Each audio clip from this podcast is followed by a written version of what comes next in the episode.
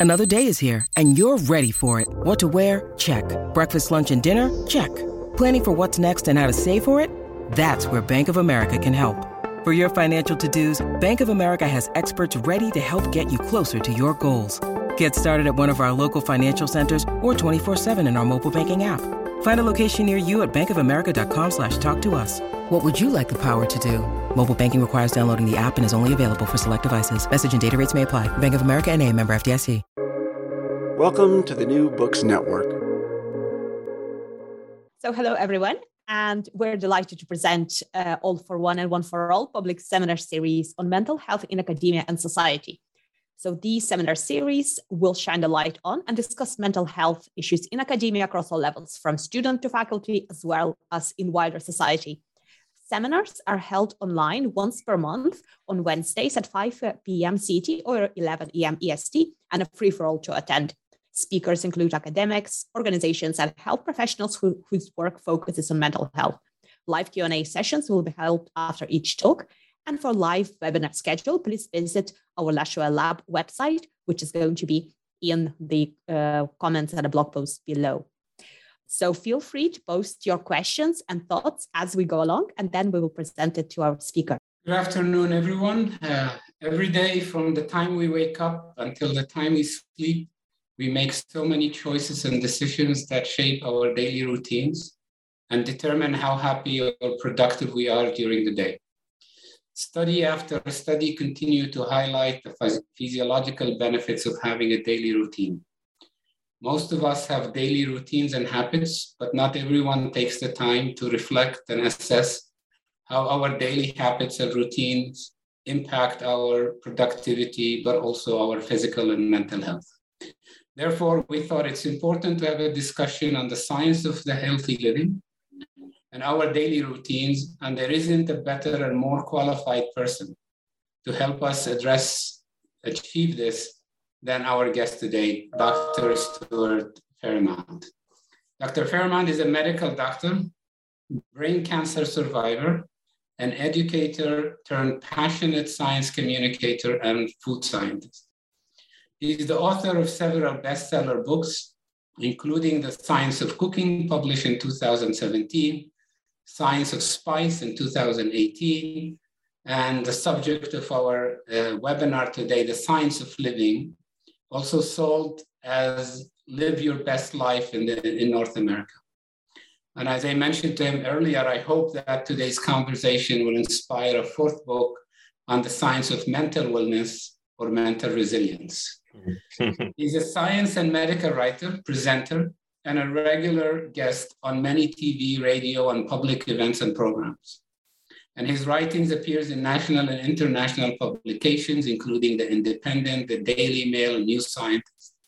Since 2017, he has been a, a food scientist for BBC, much loved show Inside the Factory, hosted by Gregg Wallace and Cherry Healey. He's an avid blogger. Stuart is also the founder and editor of online lifestyle science magazine Guru, which is supported by the Wellcome Trust, the world's largest medical research charity. His book, The Science of Living 219 Reasons to Rethink Your Daily Routines, challenges many of the conventional thinking about our daily routines, but also provides facts, scientific insights, and tricks that empowers us to make changes that will help us improve our mental health and productivity. It's a great pleasure to have you with us today, Dr. Farrimond, and uh, welcome everyone. As uh, Galina mentioned, so we will have uh, a presentation by Dr. Farrimond, followed by a conversation between the three of us. And uh, during that time, we'll be happy to take any questions or comment from the audience. Thank you all for being with us, and the stage is yours, Dr. Farrimond.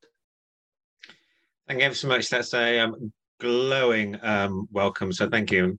I feel very, um, very humbled for such an introduction.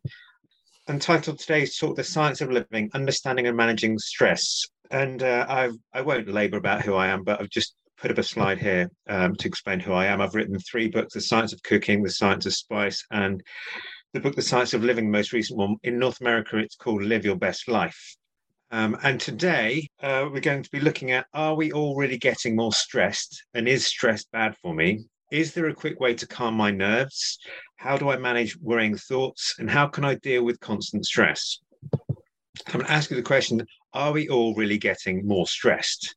And this is the thing that we hear all the time of we've constantly got this feeling of, oh, everybody's getting more stressed. And in a survey in the United Kingdom in 2018, 74% of people in the UK said that they were too stressed to cope. But I want to ask you a question is what actually is stress? Because you know we people often say how was your day? Oh stressed or stressful. What did happen? Or this really stressful thing happened at work. Is stressful the thing is stress the thing we're feeling or is stress the thing that happens to us is it an event, a feeling, a bodily response? And I think the thing is, is that we all use this term, but we don't really understand what stress is. And so I'm going to explain to you what stress is, and importantly, its history, which is really fascinating, which you almost certainly haven't heard of. Um, stress, until the mid 20th century, the only people talked about stress were engineers when they were talking about the stresses on bridges. It entered in, it entered our language in the mid 20th century as basically a way to explain away why modern life was apparently making us sick. And stress as a concept was the brainchild of a 29 year old Hungarian born scientist called Hans Selye.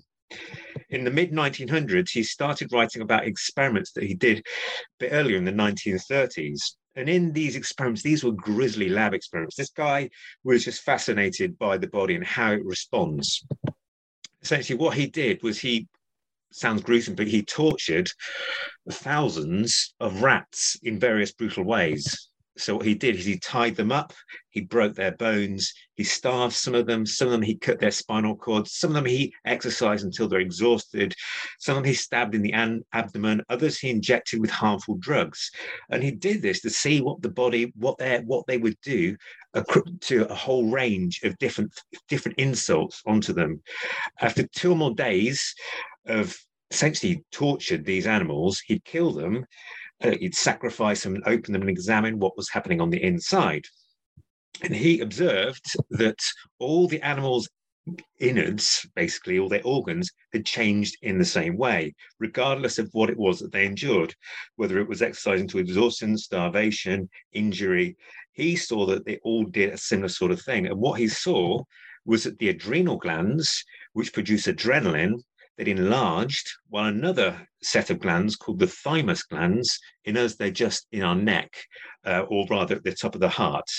Um, and they produced the the mount the rat the rats uh, white blood cells, the defensive white blood cells. They shrunk. So essentially, he's saying this one's got bigger, this one's got smaller. There's something going on in the body um, that no matter what happens, this same thing is happening. And he called it the general alarm system. Later on, he then rebranded it, if you like, as the stress response. And that is where stress comes from. Uh, but he, he deduced basically from this experiment with the rats. Uh, and actually, when you go back and look at the details of his um, of his experiments and the measurements that he made, they wouldn't stand up to scrutiny today. But he, he, he deduced that because these rodents had responded in this way, all animals would do the same thing, and humans would be included in this, and that we'd all internally try to weather any prolonged insult in much the same way. And Hans Selye, he was quite a character. He actually toured the globe researching. He did so much research, and he was essentially an evangelist for his his stress theory and he would use it to explain why I had low energy levels and all sorts of medical problems that we had stomach ulcers, arthritis, and heart disease. He was the first person to say it's this out of control stress response that's causing all these problems. He actually wrote 39 books and had 17 Nobel Prize nominations, but not once did he get his Nobel Prize. So we owe the whole thing of stress largely to this guy. There were other researchers around there at the time, but he was the one who spearheaded it, went around the world and um, spoke all about stress. So that is where we get our concept of stress from. But I would tell you also that there's a, there's a twist in this tale. Is that we found out after he died, there was a trove of declassified papers that revealed that Hans Selye had been enjoying basically lavish payouts from the tobacco industry to, to use his his research to say that smoking was a was a way to reduce stress and stress was this harmful thing causing all these these modern modern ills. So if you smoke you're going to reduce your stress and you'll be weller and you'll be healthier. Uh, so in the late 1960s when he was doing this he received a yearly award of $50000 and today that would be equivalent to 350,000 US dollars. And in return, he testified in court to say that smoking was actually good for you for helping to relieve stress. So that is the the origin of stress. So I think that I think that's really fascinating, and hopefully you can like sort of understand now. Well, that's where this term stress comes from. Before that, we didn't have this concept of stress. So, but what actually is it? So, what he found, and which is largely what you read in all the textbooks today of what is stress, is it's a series of things happen. So you have something that happens to you. So in days of yore would be a panther, you know, coming towards you, for example, uh, some kind of threat to life and limb. We call that the stressor. That's the thing that triggers what he found and he called the stress response. And a series of things happen in us. So the stress response the first part of the stress response is also called the fight or flight response. And that is when our body has this this instinct this uncontrollable instinct to to respond in a certain way to defend ourselves so the first thing that happens is that in our brain we recognize specifically in a part of the brain called the amygdala it picks up any threat and from that it sends out um, signals to the adrenal glands using a hormone called ACTH. That hormone then gets the adrenal glands fired up. They produce hormones adrenaline which you've probably all heard of. That's a thing that that, that we that we, we we're familiar with is when we get excited when our heart starts racing that's adrenaline. Also another hormone called this also called the stress hormone called cortisol. Those two things together produce a whole host of uh, different things. We have our heart rate goes up we breathe faster our eye, our pupils open, and we become very focused on something. We have tunnel vision towards whatever it is that is in our mind that we need to do, be it get away, be it solve this this this problem. Let's say you're driving a car and something cuts up in front of you. All of a sudden, you get that surge of, of adrenaline and cortisol, but you feel it as your heart rate goes up, you breathe faster, you become focused on something. Also, what's going on inside of you is that your digestion slows down because your body is now focused on i need to get out of this this emergency situation. I don't need to worry about anything else. Your digestion slows down you sweat more and the liver inside the liver which stores a huge amount of energy for you in a form called glycogen, which is basically animal starch, our long-term store of, of sugars, it then kicks into action and starts turning it into, into, into sugar, to increasing our blood, sugar, blood sugar, our blood glucose levels to give us that extra fuel to survive. So these are the things that happen to us uh, in our body. Liver converts glycogen to glucose, heart gets faster, we breathe faster, digestion slows down, uh, we sweat more, our pupils open, and we get tunnel vision. Now, that is what all the textbooks tell you. So uh, they say, whatever happens to you, this these are these are the series of things that go on inside your body.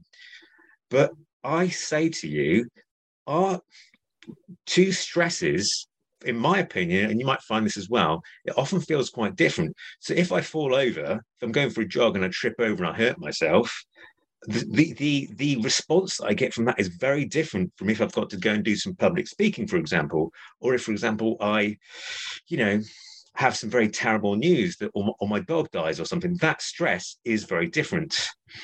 And so, what I would say to you is that the body is far more sophisticated than we give it credit for. And only now our research is starting to tease apart to say actually a body responds to, responds to this kind of stress in a, this way and this kind of stress in a different way with a whole different sort of medley of hormonal responses to those stresses. So I, I share this with you so that when you read all the all the things about stress as i am going to talk about here you need to bear in mind that individual responses to individual situations are can be very different so no two stresses are the same. Being punched in the gut triggers a different biological response to the turmoil of a feud with a neighbor or the worry over a delayed paycheck.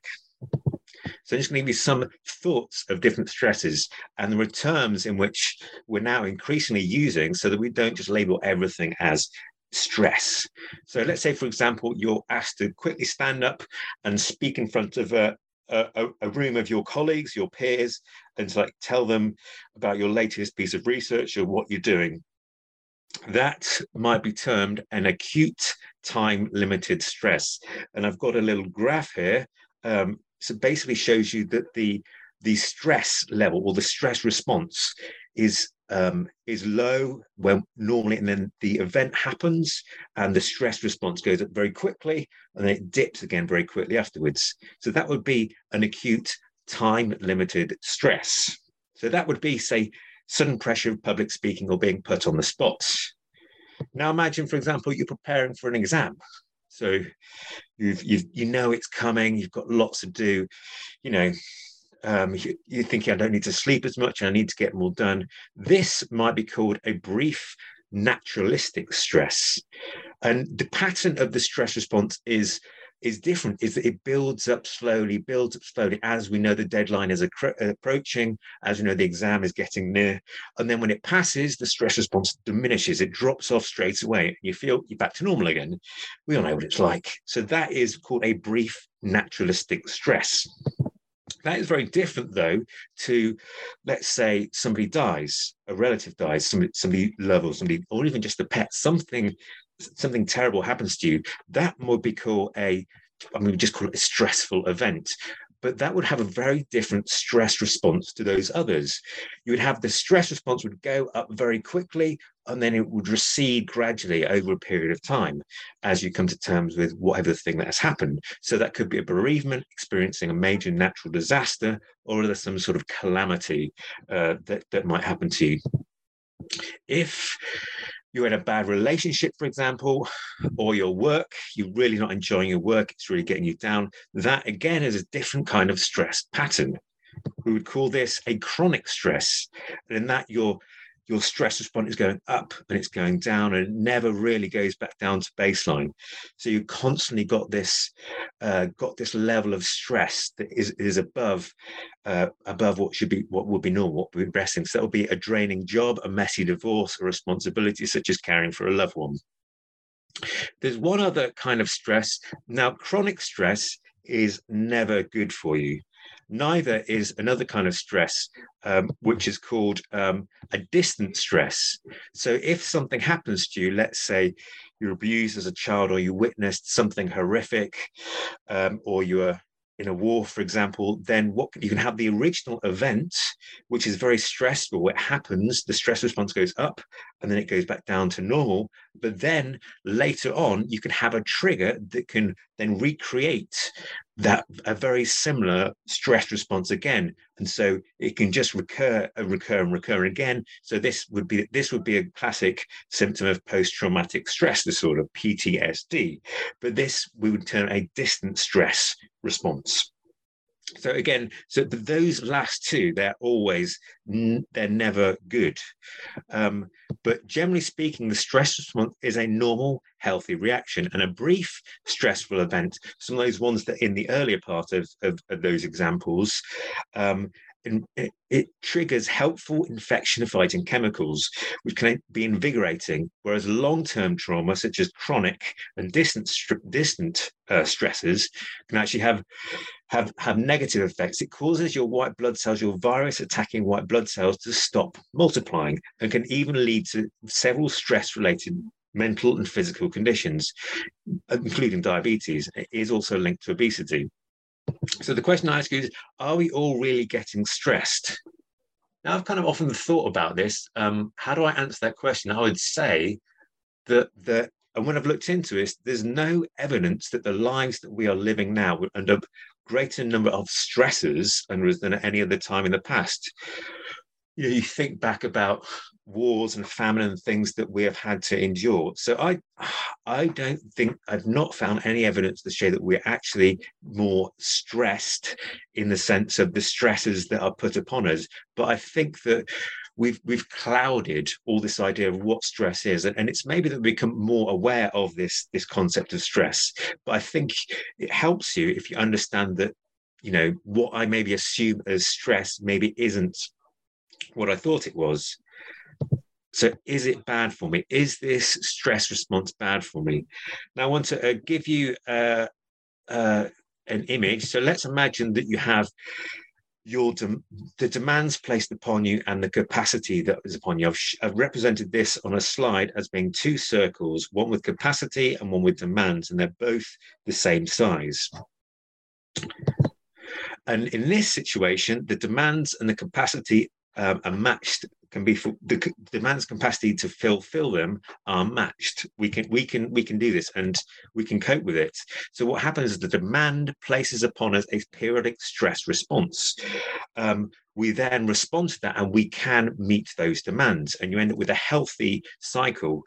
Actually and a bit of stress gives you high energy levels and well-being and you can manage those demands so that's when they're balanced. If it's not, so if the demand exceeds your perceived capacity, and that's important, it's your it's your perceived capacity. So it's what you think you are capable of. If you feel that you're not capable of meeting this demand, then you then it is uneven. And rather than having a brief stress response, you have this overblown stress response. And actually you you you don't respond to it positively and your ability to work decreases over time. And so actually your your demands can can increase and you end up in this vicious cycle of, uh, of, of things getting worse and ultimately you'll end up getting very unwell. So as this overblown stress response reduces your ability to deal with the demands. So, and actually it, it harms your health, reduced health if you end up in this situation. So, what can happen to us if this situation happens? Is is stress bad for me?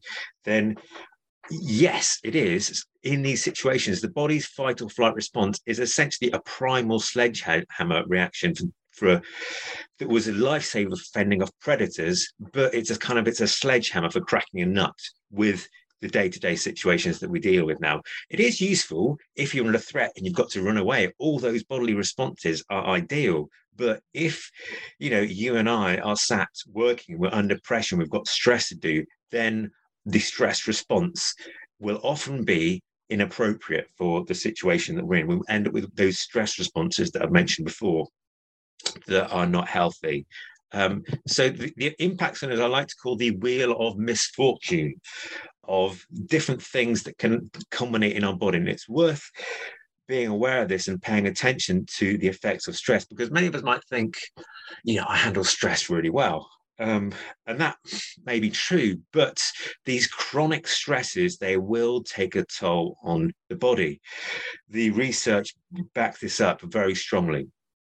So, working around the wheel of misfortune, you find that the brain is stuck in a highly vigilant uh, watching network. There's various different brain networks in which our brain operates in. So we can be concentrating on something that's when the frontal lobes are activated and we're thinking, we're concentrating, we're working on a task. If when we're relaxed, our mind is wandering. And at that point, our brain is in this wandering network that's called the default mode network. When we're paying attention, you know, like so you're you're sat at the traffic lights, you're waiting for it to go from red to green, you're paying attention, and that are circuits in the brain called the salience network or the watching network, as I call it. And when your stress response and your fight or flight response kicks in, your brain automatically goes into that, that watching network that I'm paying attention, I'm focused on this thing. But if you're constantly undergoing the stress response, then you get stuck. You're constantly going into this uh, this this salience network, this watching mode of brain operation, and that takes its toll and can re- result in persistently low mood, anxiety, and destructive thought patterns. So actually, it changes the way in which your brain operates your immune system is tipped off balance, as I mentioned, causing the bone marrow to pump out uh, white blood cells actually fur up the arteries and worsen allergies. It, it increases your uh, likelihood of your arteries furring up, a condition called atherosclerosis. When we are under stress, your body responds in this very self destructive way.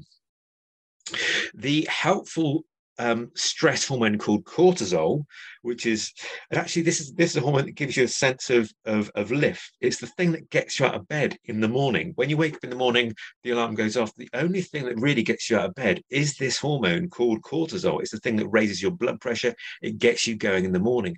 If you are constantly stressed, though, then you don't get that natural boost in the morning. You don't get the cortisol. And actually, you can wake up.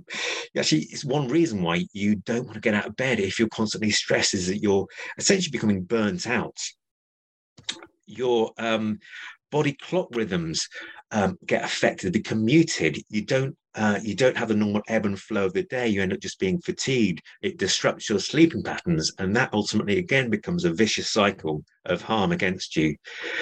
It's just in the fuel stores because you're under your body has been programmed, it's genetically evolved to survive horrendous conditions. So famine, for example, will be a typical, will be a classical place in which we will be under under threat, will be under stress. And so our body is geared towards holding on to our reserves. So fuel stores will actually your fuel stores will then have surplus energy and then it will accumulate as fat. And that classically will be around the internal organs um, as a result of stress. So you know you see it more often is that around the gut that is where that's the the fat that accumulates around the organs. And that is very much associated with chronic stress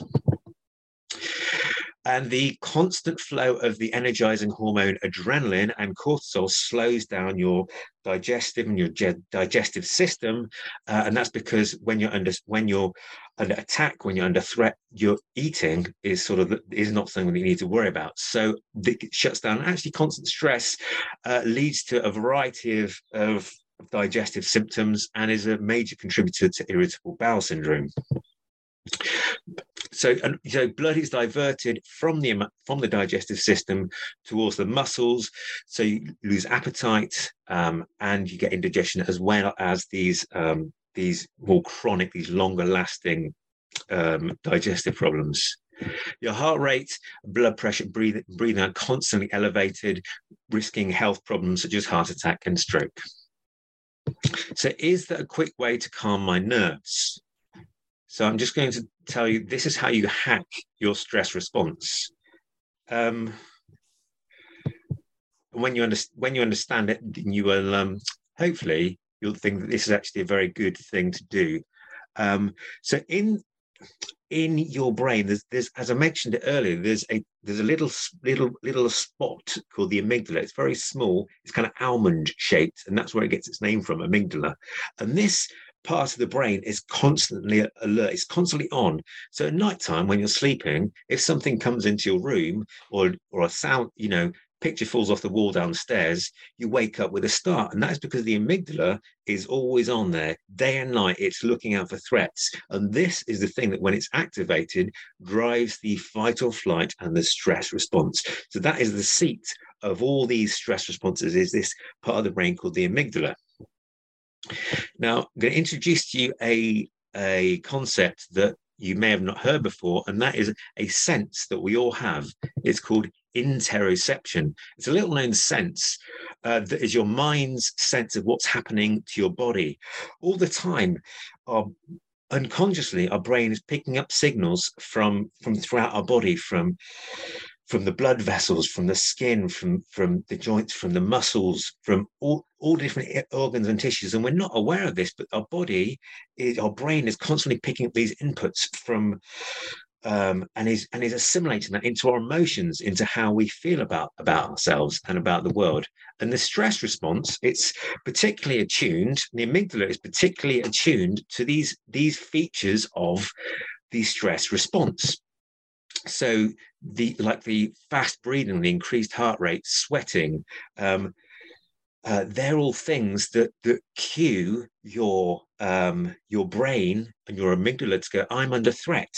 So, but the thing is, as you think about this, is that these are all out of your out, of your control. You can't really control what your what your blood pressure is doing, how hard, how hard your heart is working.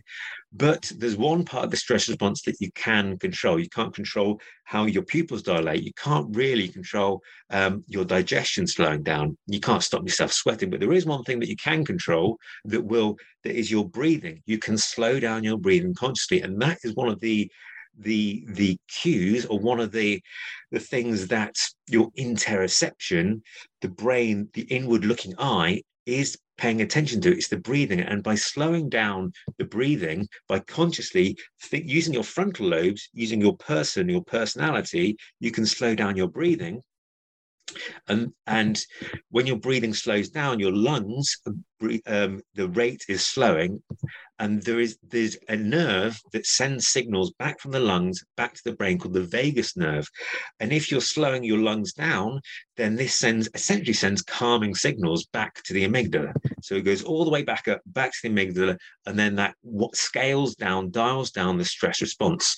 So rather than getting a, an, a you know an ever decreasing worsening cycle you're actually starting to calm calm everything down. So that's it's a really good thing to do. I find it is that just slowing your breathing down. And, you know, I was often told that, you know, oh, just deep breaths, that'll help you. And, and I always thought, that's never going to do anything. But actually, when you realize that, that I have this, this, this sense inside of me, this thing where my, my, my brain, this interoception, it is paying attention to what's going on in my body. So another thing that you can do is that, is that your muscles will tense when um, and if you if you sit down if you feel your body you might think is there anywhere in my body that's tense? What's my rate my breathing? Are these are things that i can control and relate that to how you're feeling your emotions. And by changing the rate of breathing and relaxing your muscles that can have a powerful powerful effect on on your on your anxiety levels your stress levels and how your body responds I'm going to talk about thoughts. Um, how can I manage worrying thoughts? Um, and worrying thoughts, they will, about an impending event, will actually ramp, ramp up your amygdala's sensitivity, causing into a cycle of fretful ruminations that essentially play out on repeat. Your brain becomes like a washing machine going round and round and round.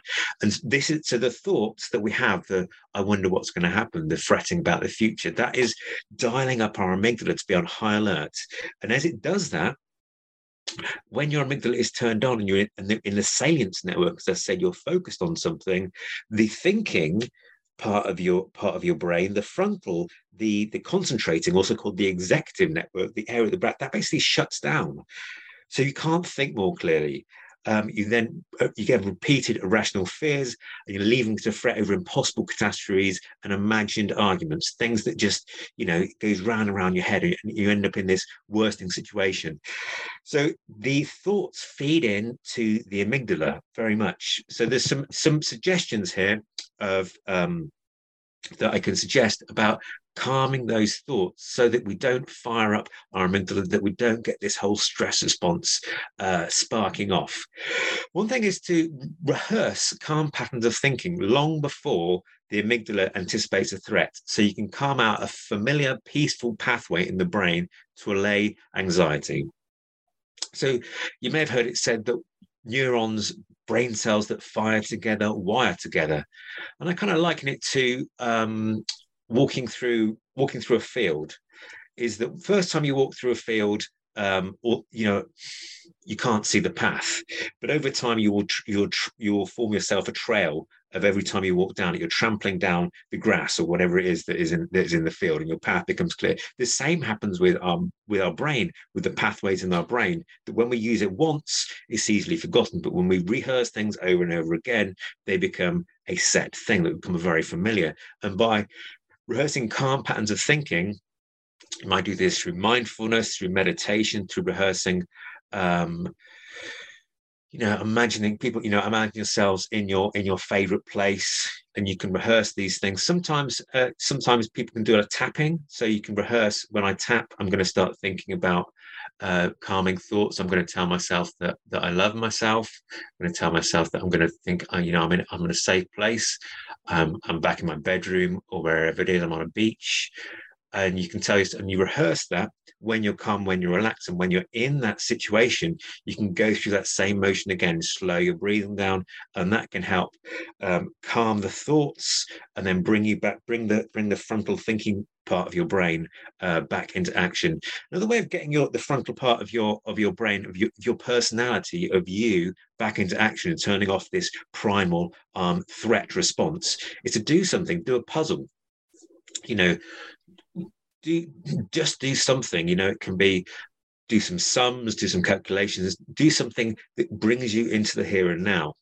Any kind of problem solving thing, um, start do the crossword, do something like that, and all the things that find something tangible, focus on something outside of yourself. Even if it's about counting the leaves on a plant, um, will help you have calmer pattern of thinking. So there's some thoughts for you, some some little um, sort of tidbits, some tips of things that you can do that you can that you can practice, so that when when you're fretting that something terrible is going to happen when you're worrying about the exam, when you're worrying about, you know, the wedding day, what's going to happen, and that cycle starting is that you can do these things. You can rehearse uh, beforehand when you're calm, you know, in an evening, you can practice calm thinking patterns. Uh, you can rehearse it uh, in that in that moment. You can then try and do something tangible. You can go, I'm going to take my mind off this. I'm going to do something that brings me into the here and now, not the thinking of, you know, what might happen. Because a lot of the time, those things will never actually happen. How can I deal with constant stress? I'm going to give you something that I found very helpful is that when we're when we're thinking about the our capacity and the demands upon us, it's very useful to think about um, about our lives as being like in a scales. And on one side of, of the scales, we have the demands, the things, the pressures that are put on us. On the other side, we've got the things that that build us up, that that give us our reserves, that give us our our resilience. So um, of just so if we imagine a you know a set of scales and on one side we have the demands on us so here i've given you let's say it's interruptions so interruptions from your phone uh, the whole time that is a demand that is a stressor on you. You've got work for example and then you've got delays you're trying to get somewhere you know you're being held up the computer's not working there's a delay you know trains aren't working all these things are stresses upon you. And let's say that in this instance, the thing that that gives you, that refreshes you, that restores you, that gives you a sense of well-being is exercise. Then you you would have exercise on that side of the of the um, of the scales. But what can we do to help with us in our in this situation? Is there anything that we can take off the those the demands side of the scales? So we've got work we've got delays, and we've got interruptions in this example. So let's say that we get rid of the interruptions by, you know, turning off the uh, the announcements, the the notifications on our phone, or turning off the emails on a computer, then that is one less stress on us. And why not pile up the things on on the things that that help us, the things that we know build us up, that lift us up. So you know, maybe it is exercise, maybe it's being creative, you know, playing an instrument, maybe it's, it's acts of kindness, generosity, and thankfulness. They are some of the most powerful things for mental well-being. You know, we often hear it said, and a lot of it will be focused about yourself and solving your own issues and see looking inside yourself. But actually, one of the most healing things, and this is not just sort of hand waving nonsense, this is backed up by good research, is generosity and thankfulness you know, there is good research to show that at the end of every day, uh, if you keep a gratitude journal, and I, I do this, I've got a little app on my phone, is the end of every day, gives there's a little little uh, pop-up comes along and says, reminds me to, to write something thankful on it. And I just put at the end of the day, before I go to bed, I put something in there.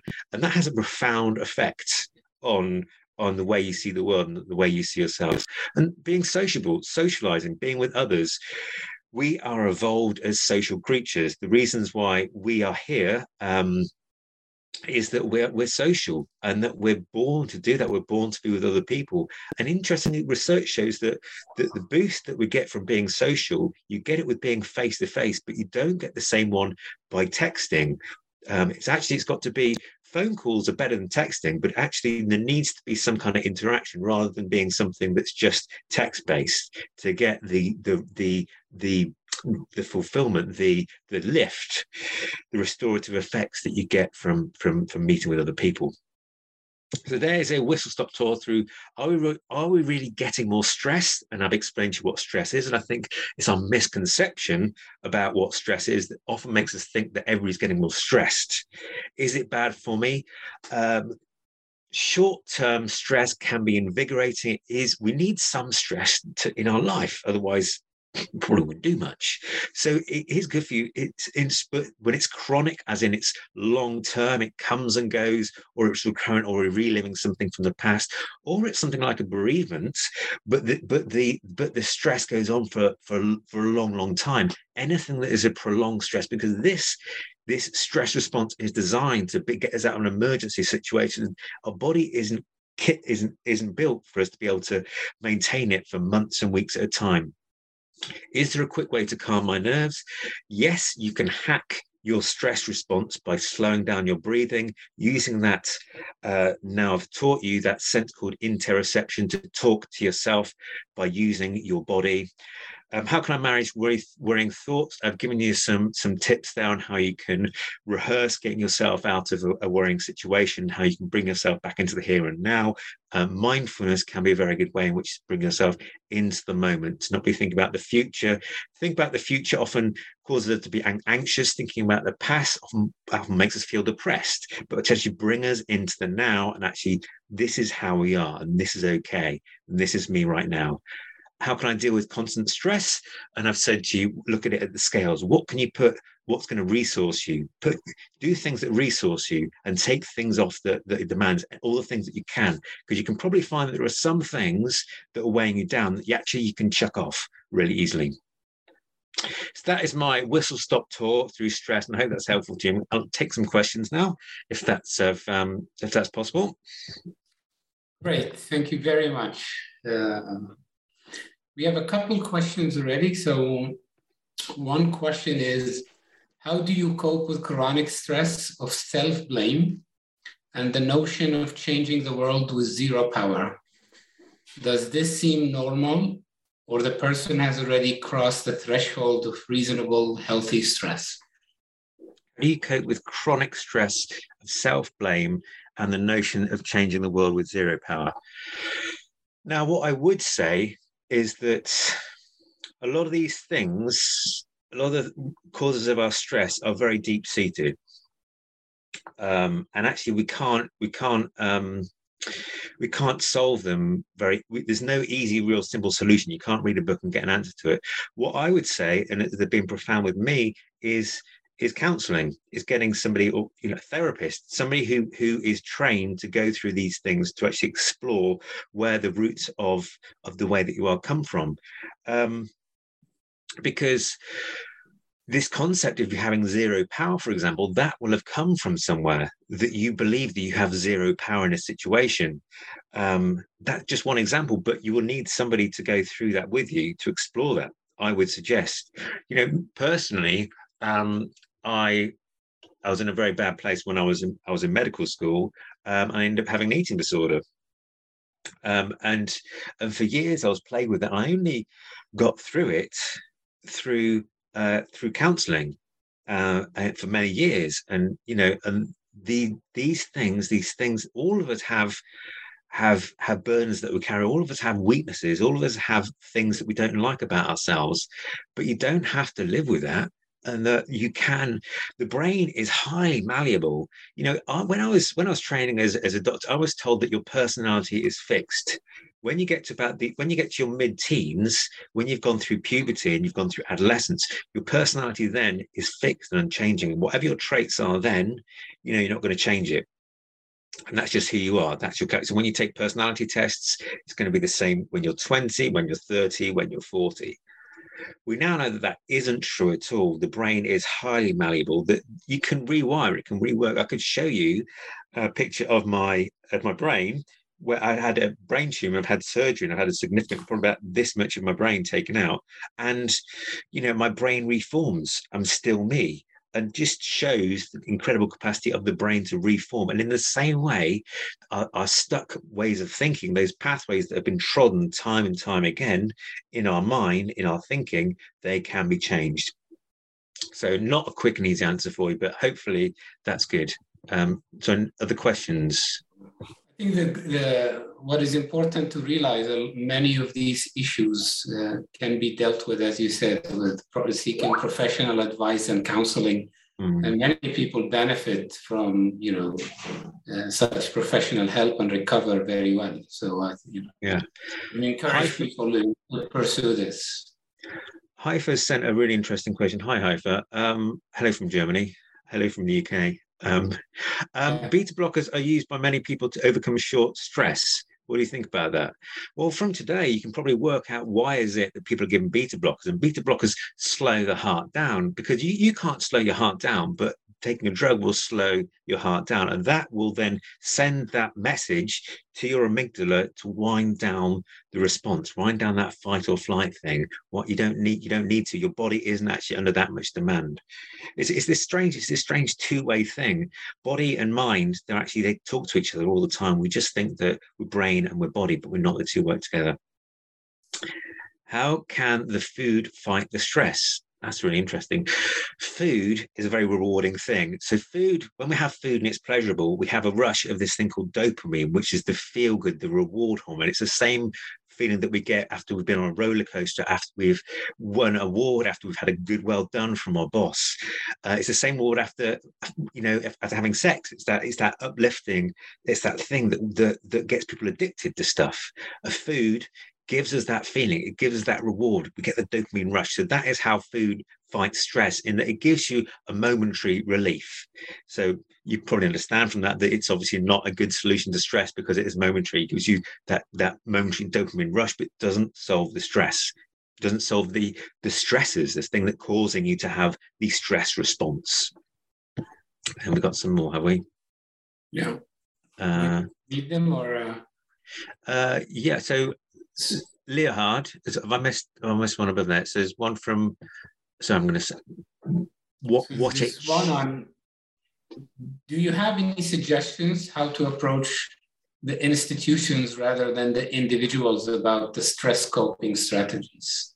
You know, how much of this is things that you know self-inflicted or can be dealt with at an individual level versus things that you know stress will come from sort of the working environment or other institutions in society?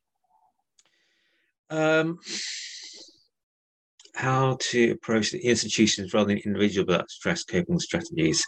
Um, I'm not sure if I completely understand the yeah, question. I think the point is you in, in the book and your discussion, you sort of reflect on a stress from an individual point of view, right? Yeah. How do we perceive it? How do we manage it? How do we respond to it? And the question maybe relates to whether that's sufficient or whether need to one needs to address the stressors yeah. that are you know in the environment. Uh, you know, in this case, I assume one is we're referring to either societal norms or societal pressure or yeah. institutional stressors. Yeah, absolutely. And uh, I, I do talk about in the book is that um, uh, absolutely you you control everything that you can control in yourself, but then relieve that you you can take actions for to remove those those undue demands on you. Like I've suggested, you know, very simple. And as I just said, get rid of your interruptions. But you're in a in an institution, you can going to have a degree of control over your situation. You can exert influence. You can tell people that this is you know this isn't right. This isn't this isn't working.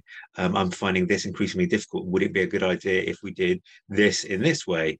Um, so yeah you can you can manipulate your manipulate your environment your your workspace to and and you know work with other people on that because you want a a an environment that isn't conducive to chronic stress is that kind of where we're going with that? Yeah, perfect. Yeah, cool. So the second question is about resilience. Mm. And do you think that too much resilience can be a negative thing? Because a negative thing because it, I, I could imagine people sticking, for example, to medi- you know, uh, I guess meditation. meditation while they should actually be working on changing their lives. I see what you mean. For example, yeah, that's a that's a great question. Um, are we hiding from our problems by just going in on ourselves and actually not facing up to facing up to the facing up to the, to the to the issue? Are we just saying I can deal with this myself? You know, I just got to sort out my own stress. You're giving the example of a toxic relationship. Yeah, that's a yeah, of course, that's a real big danger. And I want to you know temper everything that I say is that um, it isn't just about you know you you can you can look after yourself. You know, I can, uh, you know, I can encourage you that these are some tools for you to understand yourself a bit better and to deal with your side of things. But that is no um, reason to not deal with a dysfunctional, damaging situation or an environment, an institution that you're in that is harming you.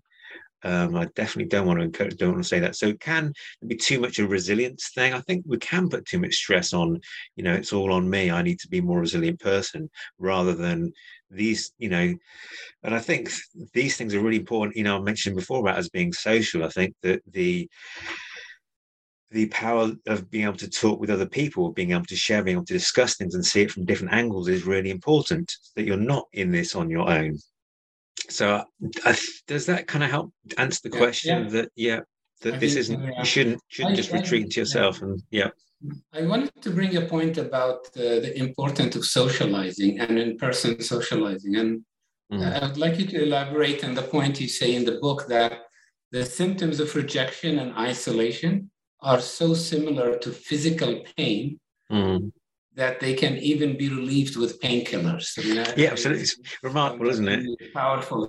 Remarkable. Yeah. P- people who are going through grief, for example, then painkillers, studies show that painkillers actually diminish the pain of that grief. We shouldn't underestimate the pain, the emotional pain that we feel. It is real.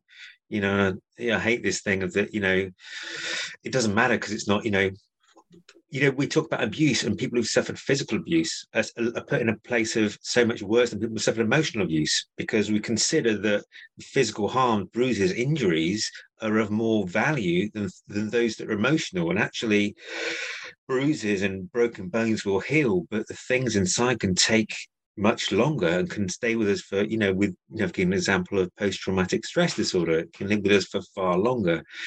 So, yeah. So I think in response to that, yes, socializing can be very healing, but the emotional pain of and, and, and rejection and of loneliness and separation it is a real pain. So there's one question about a new type of stress. It's called eco anxiety. Eco anxiety. That is the general stress caused by the climate crisis, that especially felt by the younger generations Mm. Do we classify this, you know, where do you classify this on the different types of stress or along this?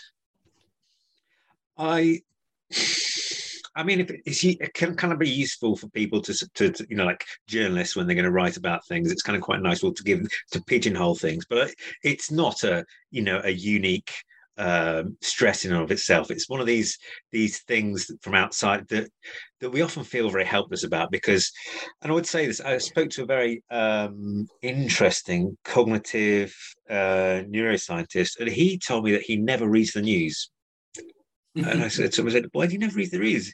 He said, well, it doesn't impact, it doesn't impact me. I'm, it just makes me feel bad when I read the news.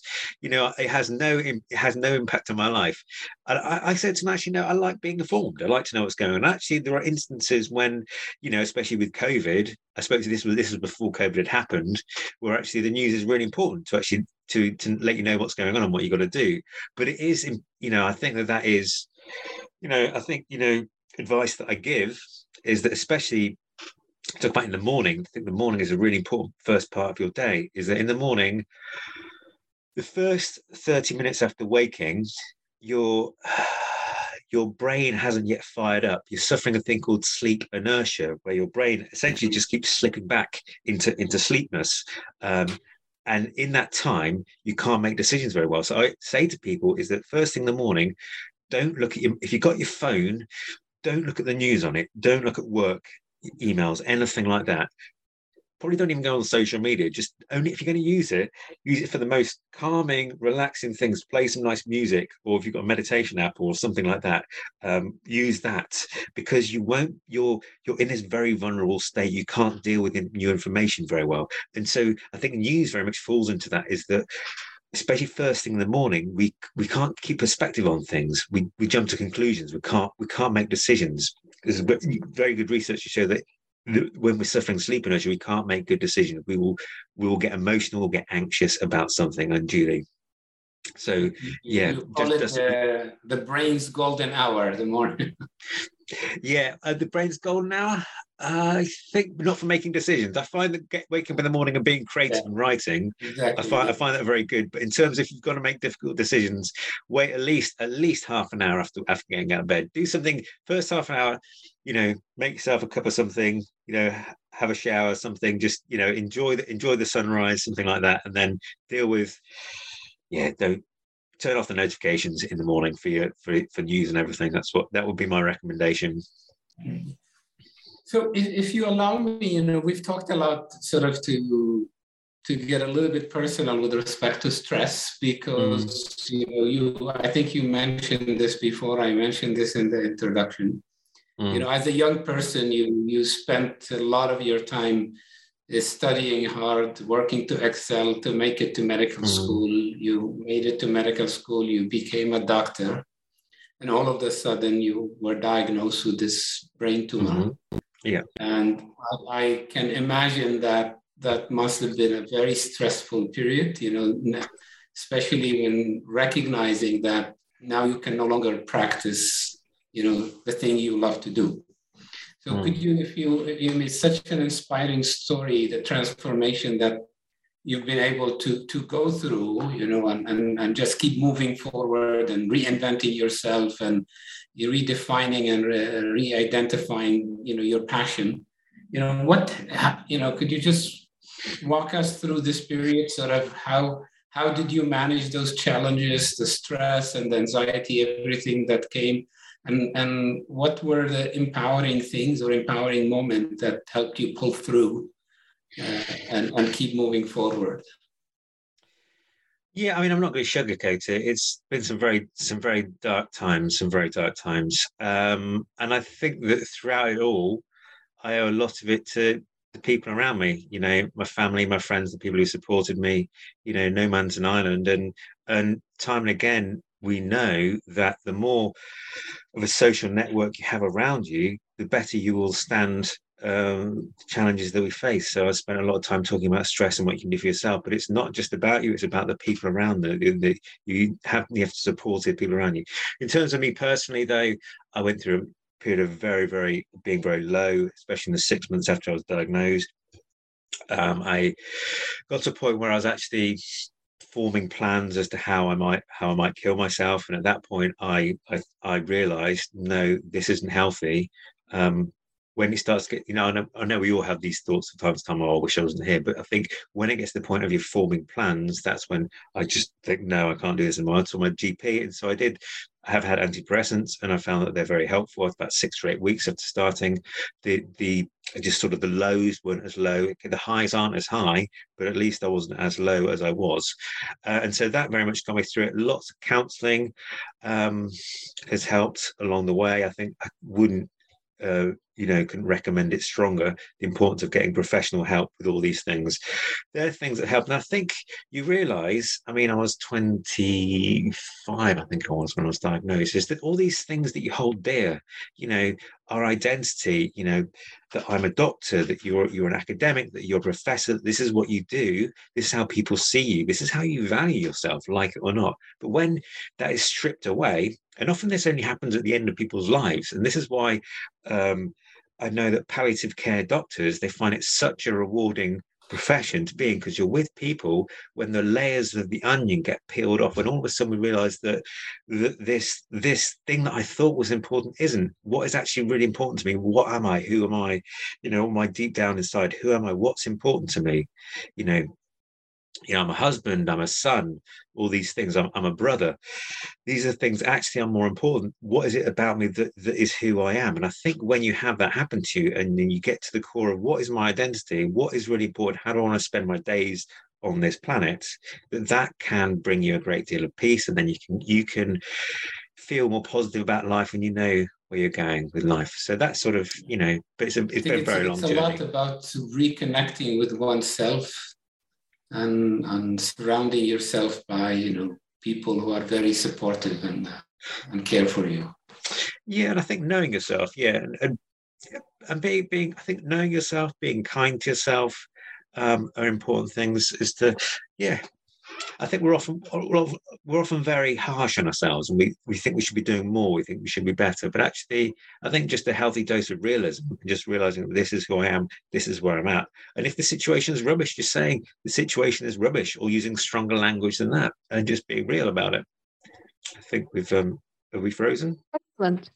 So yeah, so thank you very much for your excellent presentation today. And I think all of us learned a lot. And I really liked uh, many questions. And perhaps I would uh, like to sort of ask the question, which is really close to a couple of them we had in the, in the beginning, and then in a, little bit uh, uh, further down, which with regards to these larger pressures pressures on especially younger generations when it comes to global challenges. And when we wake up in the morning we always are thinking about them. So how would you reconceptualize it? So we're not internalizing it but actually dealing with it a, a bit better. In terms of sorry just so in terms of people younger generations dealing with sort of the climate change uh, situation. Mm-hmm. that's a really good question. That's a really good question. I always think it's good to control the things that you can control and don't worry about the things that you can't control. I think that's a good, good you know, other things that you might. I also think it's about having hope and being positive in all situations.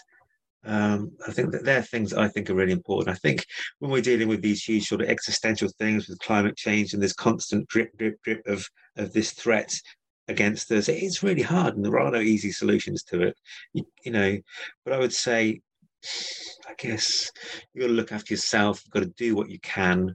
And I think hope, you know, from my own personal journey, is that you should never lose hope because I, rule, you know, I should be dead by now. You know, people say, you know, and people people say doom and gloom with with the world. I say yes, it may all be that way, but people who are hopeful and optimistic they live longer than those who those who are, those who are pessimistic. So, if nothing else, be hopeful and optimistic because you'll live longer and you'll be healthier. Excellent. And I think that's a brilliant note to end on our webinar today. So thank you again, Dr. Stuart Farrimond, for your Pleasure. talk. And thank you, Dr. Hilal Lashuel, as well. Thank you for the questions. Great questions.